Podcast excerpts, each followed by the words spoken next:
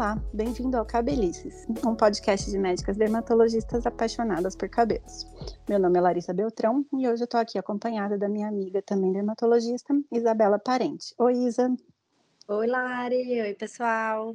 E hoje a gente tem uma convidada muito especial. Ela também é dermatologista, é especialista em cabelos, a Sâmia Arbache. Oi, Sâmia. Olá. Oi, gente, tudo bem? Obrigada pelo convite, participar do podcast. E acho que vai ser legal. Vai ser uhum. ótimo. Uhum. e hoje a gente vai conversar sobre um procedimento muito famoso nos consultórios dos dermatologistas, né? O MMP, e a nossa convidada de hoje tem tudo a ver com esse procedimento. Ela dá aula para os médicos no curso preparatório para quem quer se inserir né, na sua prática diária esse procedimento. E ela é filha do idealizador dessa técnica, o Dr. Samir Abash. É isso mesmo, gente. Quem idealizou esse procedimento tão famoso é um dermatologista, é brasileiro e é aqui de São José dos Campos, a cidade que eu, Larissa e a Sâmia moramos e atendemos nossos pacientes. E para começar, acho que a gente precisa falar sobre o que é esse procedimento, né, gente? Sâmia, conta pra gente o que significa essa sigla MMP e como que foi o desenvolvimento dessa técnica. Então, MMP é um acrônimo para microinfusão de medicamentos na pele. Então, ela foi descrita primeiro em 2013 pelo Dr. Samir, que é meu pai. E o que muita gente não sabe é que quando ela foi criada, não foi para cabelos, né? Então, o primeiro estudo foi para o tratamento de queloides, que são aquelas cicatrizes mais levantadas.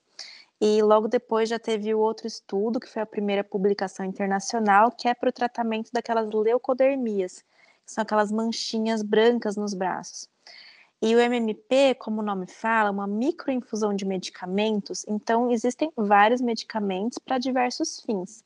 E depois dessas duas publicações que começaram a se desenvolver vários outros tratamentos, e depois que veio o tratamento capilar, no qual a gente vai fazer uma microinfusão dos medicamentos voltados para as doenças dos cabelos. Então, é mais ou menos essa história. É muito interessante isso, né? Sim. E Isa, você que também tem experiência com essa técnica, explica pra gente como que ela funciona. Então, Larissa, essa técnica, para que a gente a realize, né, nós utilizamos um aparelho específico, que esse aparelho é de uso médico, exclusivo para dermatologistas, esse aparelho, ele contém microagulhas que são trocadas a cada paciente, né? E a gente utiliza esse aparelho acoplado a essa estrutura com microagulhas para entregar esses medicamentos diretamente no folículo capilar. Então, o que basicamente a gente faz? A gente faz microperfurações e através dessas microperfurações a gente consegue infundir esse medicamento na pele do couro cabeludo. A gente sabe que uma das principais funções da pele é a função de ser uma barreira protetora. E como ela cumpre muito bem essa função, muitas vezes ela acaba dificultando a absorção de alguns medicamentos que são apenas aplicados de forma tópica. E com isso esses medicamentos eles têm uma ação diminuída. O MMP, ele então é, busca através dessas microperfurações entregar esses medicamentos é, vencendo essa barreira da pele muito mais próximo ali da estrutura que vai se beneficiar, no caso dos cabelos, né, seria o folículo capilar, do contato aí com essas medicações. Então, basicamente, é uma forma de a gente é, garantir uma maior absorção desses ativos. E também, junto com essa perfuração, o medicamento já é infundido junto, né?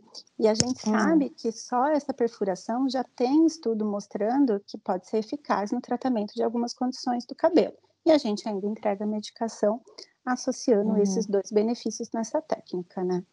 Entregando medicamento no local de interesse de tratamento, né? Que no caso do cabelo seria o folículo. É, é, muito conhecido também é que esse efeito do microagulhamento, né, que já tem alguns estudos, eu acho que as pessoas costumam lembrar daqueles rolinhos, né? Que é, acho que é até bom para reiterar que não é uma coisa que é para ser feita em casa.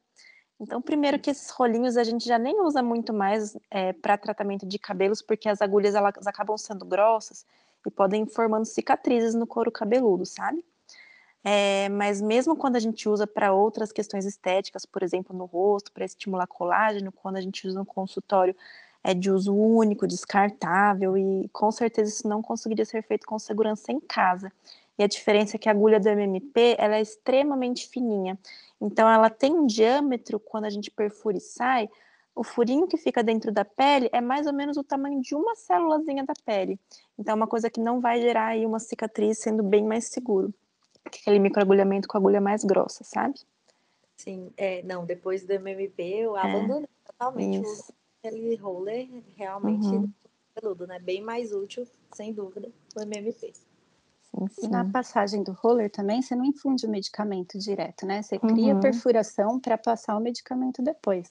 No caso do MMP, no mesmo momento que faz a perfuração, já infunde a medicação, né? Isso é a diferença da, da infusão ativa da passiva. Então, quando a gente faz furinhos e aplica um remédio em cima, a medicação ela vai ser absorvida, mas isso vai influenciar do pH daquela droga, do seu peso molecular, então de várias outras questões que é diferente da gente colocar lá e ter certeza, independentemente desses fatores que o remédio vai entrar, sabe? E Samia, conta pra gente, qual que seria a diferença dessa técnica com a injeção tradicional de medicamentos no couro cabeludo, né? Como, por exemplo, a intradermoterapia ou seu sinônimo, que é a mesoterapia. Mesoterapia, a intradermoterapia, a gente faz a injeção dos remédios através de seringas convencionais, de injeções. A diferença é que a injeção vai acabar injetando uma quantidade maior em menos pontos. Na MMP, a gente faz bem mais perfurações, só que a medicação ela vai ser melhor distribuída, não vai ter aquele efeito concentrado num só local. A gente consegue distribuir no couro cabeludo de uma maneira mais uniforme e acaba sendo menos dolorida. Quando a gente injeta, por exemplo, tem alguns remédios que a gente injeta que são meio ardidos, tipo, sabe quando a gente toma vacina que arde? Tem alguns remédios que ardem no couro cabeludo. E o como é bem mais distribuído, isso não acontece. Acaba sendo mais confortável, sabe? Verdade, bem mais confortável. Uhum. É, e eu costumo fazer essa comparação da mesoterapia com o MMP, da seguinte forma, assim, a mesoterapia seria como se a gente colocasse gotas de medicamento lá no couro cabeludo, enquanto no MMP a gente distribui como se fosse um spray. A quantidade por ponto é menor, mas só que é mais bem distribuído, né? É, isso tem que falar que o MMP, além da injeção, vai ter esse efeito do microagulhamento, que só com a injeção convencional a gente não tem. Não que a intradermoterapia seja ruim, tem, as duas têm diferenças, né? Mas dessas são as diferenças com a MMP. Isa, conta pra gente, para quem seria indicado MMP, né? Em quais doenças do cabelo que a gente poderia usar essa técnica? Então, Lari, e nossos ouvintes, né? Teoricamente, o MMP ele pode ser usado para qualquer doença capilar que se beneficie de medicamentos que seriam entregues dessa forma no folículo através do MMP ou de qualquer outra técnica. Mas a principal indicação é realmente a calvície, né? A alopecia androgenética. É o que eu mais tenho utilizado realmente no consultório. É um dos, obviamente, aliado ao arsenal terapêutico que a gente tem, de medicamentos via oral ou via tópica. Eu acho super interessante, tem resultados muito bons é, com MMP. E eu faço transplante também, né? Então eu tenho utilizado é, de rotina também o MMP no pós-transplante capilar para todos os meus pacientes que eu transplanto atualmente, eles entram em protocolo para uso do MMP para isso, né? Então, é, geralmente, em um mês após o transplante, a gente avalia o grau de cicatrização e já tendo uma boa cicatrização, a gente já começa o nosso protocolo aí para o MMP, não só na área transplantada, como também na, no restante do couro cabeludo do paciente, já que a maioria dos nossos pacientes tem calvície, né? Então, eles se beneficiam no estímulo do local onde recebeu o transplante e também na área que não foi transplantado, então acaba sendo um tratamento clínico a mais para esses pacientes. Eu acho bem legal ter um realmente feito de rotina. É, eu costumo usar mais para calvície também, tem alguns casos muito selecionados de outras doenças, mas a grosso modo a minha maior indicação é para calvície. E é. você, Samia, para quais pra... doenças você costuma usar? Ah, para mim também, acho que mais de 90% para calvície. Uma outra indicação que eu até que faço relativamente bastante no consultório é para alopecia senil, né? Então, o nosso cabelo ele também envelhece e o cabelo de todo mundo, depois dos 40 anos principalmente, começa a afinar. Então, quando isso incomoda o paciente, a gente pode fazer MP associado a outros tratamentos também para tratar esse envelhecimento e tentar engrossar esse cabelo, é claro que são, não são as, exatamente as mesmas medicações da calvície. Esses são os principais, assim, que eu faço, e como a Lari falou, alguns casos pontuais de outras doenças, mas esses são a, a maioria. E o interessante da técnica é que a gente pode personalizar qual medicamento que a gente vai utilizar, né? Exatamente. Sânia, a gente tem alguns estudos científicos mostrando os resultados do MMP. Como que é essa parte, assim, de estudo demonstrando? Em relação à infusão das medicações, a gente tem mais estudos com a intradermoterapia hoje ainda, é, que ainda são poucos estudos, não dá para comparar com a evidência científica que a gente tem do, dos tratamentos padrão ouro, que são as medicações por via oral da calvície. É, a gente tem estudos que quantificam assim o quanto do remédio entra no couro cabeludo e também os estudos do microagulhamento, mas de novo, é uma técnica nova, ainda não é o tratamento padrão ouro da calvície, é um tratamento complementar e, e assim a gente ainda tem que fazer mais estudos ainda, com certeza. Eu queria saber de vocês também que medicações que vocês costumam usar. Porque para cabelo eu costumo usar mais o minoxidil, né? Que é um, uma medicação que a gente já falou bastante dela aqui no podcast. Finasterida ou dutasterida, que também são medicações que são consagradas no tratamento da calvície, né? E a gente já tem vários episódios falando sobre elas. Mas eu queria saber de vocês. O que vocês costumam utilizar? Eu também, Lara, vou na mesma, no mesmo raciocínio seu. Eu também uso é, essas três medicações, né? É, minoxidil, finasterida e dutasterida, sempre lembrando que as contraindicações do uso dessa medicação no MMP são semelhantes às contraindicações no uso da medicação por via oral. Mas basicamente são essas as medicações que acabam compondo a minha mescla. Eu também igualzinho, minoxidil, finasterida, dutasterida, as mesmas indicações e as contraindicações do uso oral ou tópico dessas medicações a mesma para MMP. Mesmo sendo uma quantidade menor, não tem como a gente garantir alguma fração dessa medicação vai cair na corrente sanguínea, a gente tem que ter os mesmos cuidados. E até uma coisa importante é, para os pacientes, eu vejo muitas pessoas, não só para cabelos, mas para outras coisas, falarem que já fizeram tratamentos com injeções com ativos e nem sabem né, o que, que foi injetado. Então, sempre que vocês forem num médico, enfim, perguntem o que está sendo injetado. Já vi gente fazendo injeção, intradermoterapia com fatores de crescimento, enfim, coisas que a gente nem sabe a segurança. Tem até estudos, já tem um estudo hoje mostrando um paciente que desenvolveu um câncer de pele após a injeção de fatores de crescimento. Então, sempre ter cuidado e saber exatamente o que está entrando dentro do seu organismo. É, isso é importante. Exatamente, a gente quer resultado, mas segurança em primeiro lugar. Com né? certeza. E uma dúvida: vocês costumam indicar o MMP para todos os seus pacientes com calvície? Como que vocês usam? Assim, é a primeira linha de tratamento? É o primeiro tratamento que vocês indicam? Ou como que é a rotina de vocês? Lari, eu costumo fazer o seguinte: atendo o paciente com calvície, né? Faço o diagnóstico. É, eu sempre opto, num primeiro momento, para em fazer o tratamento é, convencional, né, o tratamento padrão ouro, consagrado aí pela literatura, que é a combinação do inibidor de 5-alfa-redutase, se o paciente ou a paciente puder utilizar, né, é, falando um pouco mais do público masculino, então o inibidor da 5-alfa-redutase associado ao minoxidil na forma tópico oral. E aí a gente avalia todas as nuances, se for mulher nós temos as outras opções, né, espironolactona é, e etc., é, mas eu costumo entrar primeiro com o tratamento clínico medicamentoso apenas. E aí eu combino com o paciente, a gente fica revendo a cada três meses, a, é, com seis meses, faça uma reavaliação fotográfica desses pacientes e a gente chega numa conclusão se o resultado está indo bem, se a gente está com a resposta pobre. E a depender do grau de satisfação meu e do paciente, eu proponho então terapias adicionais e aí sim entra o MMP, também aconselho o uso dos LEDs, né? Mas eu costumo deixar para um segundo momento, eu prefiro, na grande maioria dos casos, aguardar a resposta clínica só com tratamento via oral. A exceção que eu faço a isso é pacientes que querem um resultado rápido. Então, é aquele paciente que vai casar, que tem um evento importante, ele fala, nossa, eu quero estar com o máximo cabelo possível é, nessa data, aí eu acabo oferecendo aí tudo o que a gente tem de arsenal aí, com evidência científica, obviamente, né? Atualmente para esse paciente, a gente vai escolhendo o tratamento de acordo com cada caso. É, eu, assim, na primeira consulta, até porque as pessoas hoje em dia têm muito acesso à informação, né? Eu gosto de passar todos os tratamentos que existem e o seu grau de importância. Então, em relação ao tratamento, a finasterida o minoxidil, eu explico. É o padrão ouro, são os ingredientes, assim, básicos e necessários para a gente tratar uma calvície.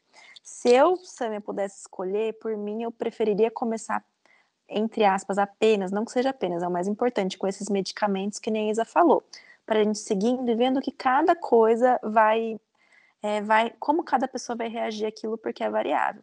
Mas também eu, eu entendo que é importante o paciente saber que existem outras coisas que não são as mais importantes, mas que são complementares, e ela ter uma escolha se ela quer começar mais devagar, digamos assim, mas ela também tem o direito, se quiser, de também começar com tudo que é possível, isso é muito individual.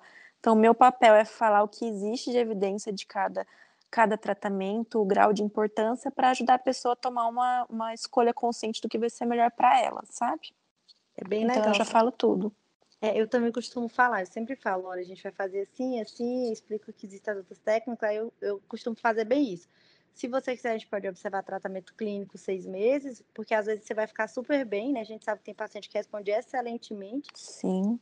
E, e, mas eu sempre falo também, acabo sempre falando de todas as possibilidades, até porque, como você disse, muitas vezes os pacientes chegam falando e a gente também vê uma inversão é, dos pacientes, às vezes, dando mais importância às tecnologias do que ao tratamento medicamentoso, e às vezes também é, é o nosso papel explicar um pouco né, como é que está a questão da ciência em relação a isso, os estudos e o que, que a gente, por enquanto, sabe que funciona melhor, né? Óbvio que isso o tempo inteiro está sujeito a modificações. Com certeza.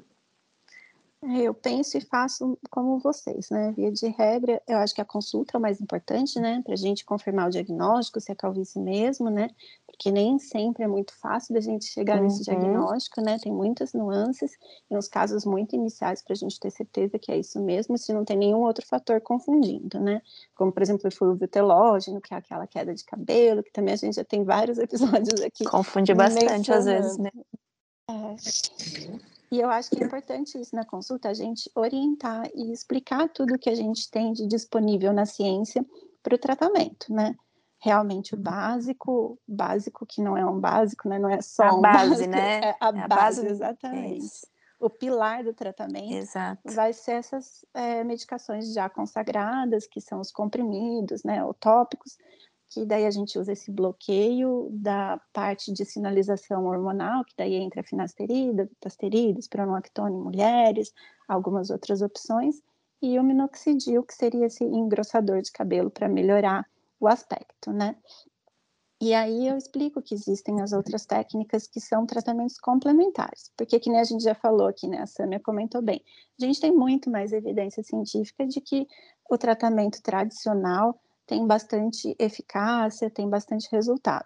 E aí, se quiser um a mais, eu penso que essas técnicas são um a mais, a gente pode fazer esse tipo de tratamento como MMP. E também tem aqueles pacientes que têm muito medo, mesmo a gente explicando todos os riscos e benefícios, continuam tendo aquele medo de tomar a medicação ou não quer tomar um comprimido todo dia. Daí eu falo que existe essa possibilidade, que não tem como a gente dizer se vai ter o mesmo resultado, mas existe a possibilidade dessas técnicas como o MMP infundindo a medicação no couro cabeludo ao invés de tomar em forma de comprimido, né? E, gente, foi muito bom. A gente tirou, acho que, várias dúvidas da maioria das pessoas que estão escutando aqui a gente. E vocês querem deixar alguma mensagem final para os nossos ouvintes sobre o MMP? Vamos deixar com a Sami aqui falar primeiro.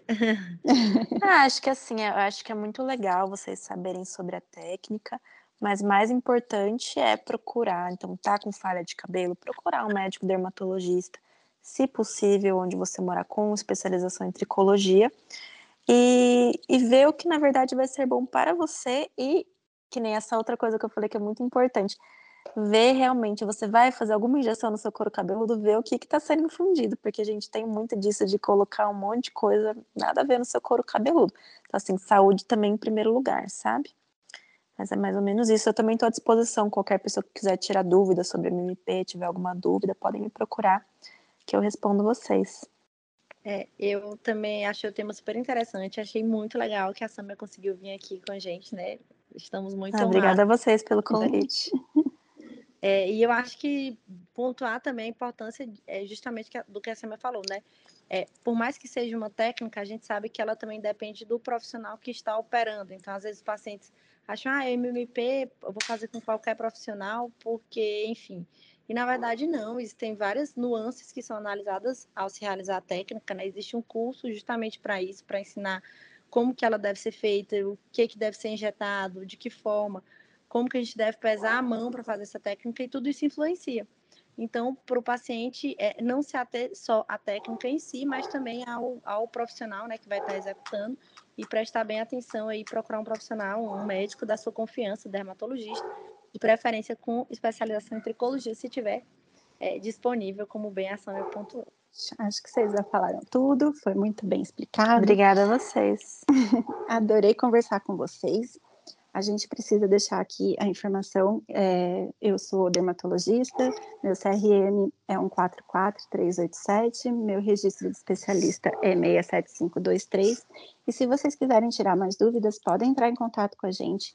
A gente tem um Instagram do podcast, que é o cabelicescast. E se quiserem também falar comigo no meu Instagram, eu estou disponível. É Larissa, é arroba Larissa Beltrão, dermatologista vocês meninas também deixem para gente aí essas informações, CRM, o registro especialista e o Instagram de vocês para a gente poder divulgar mais informação de qualidade, né?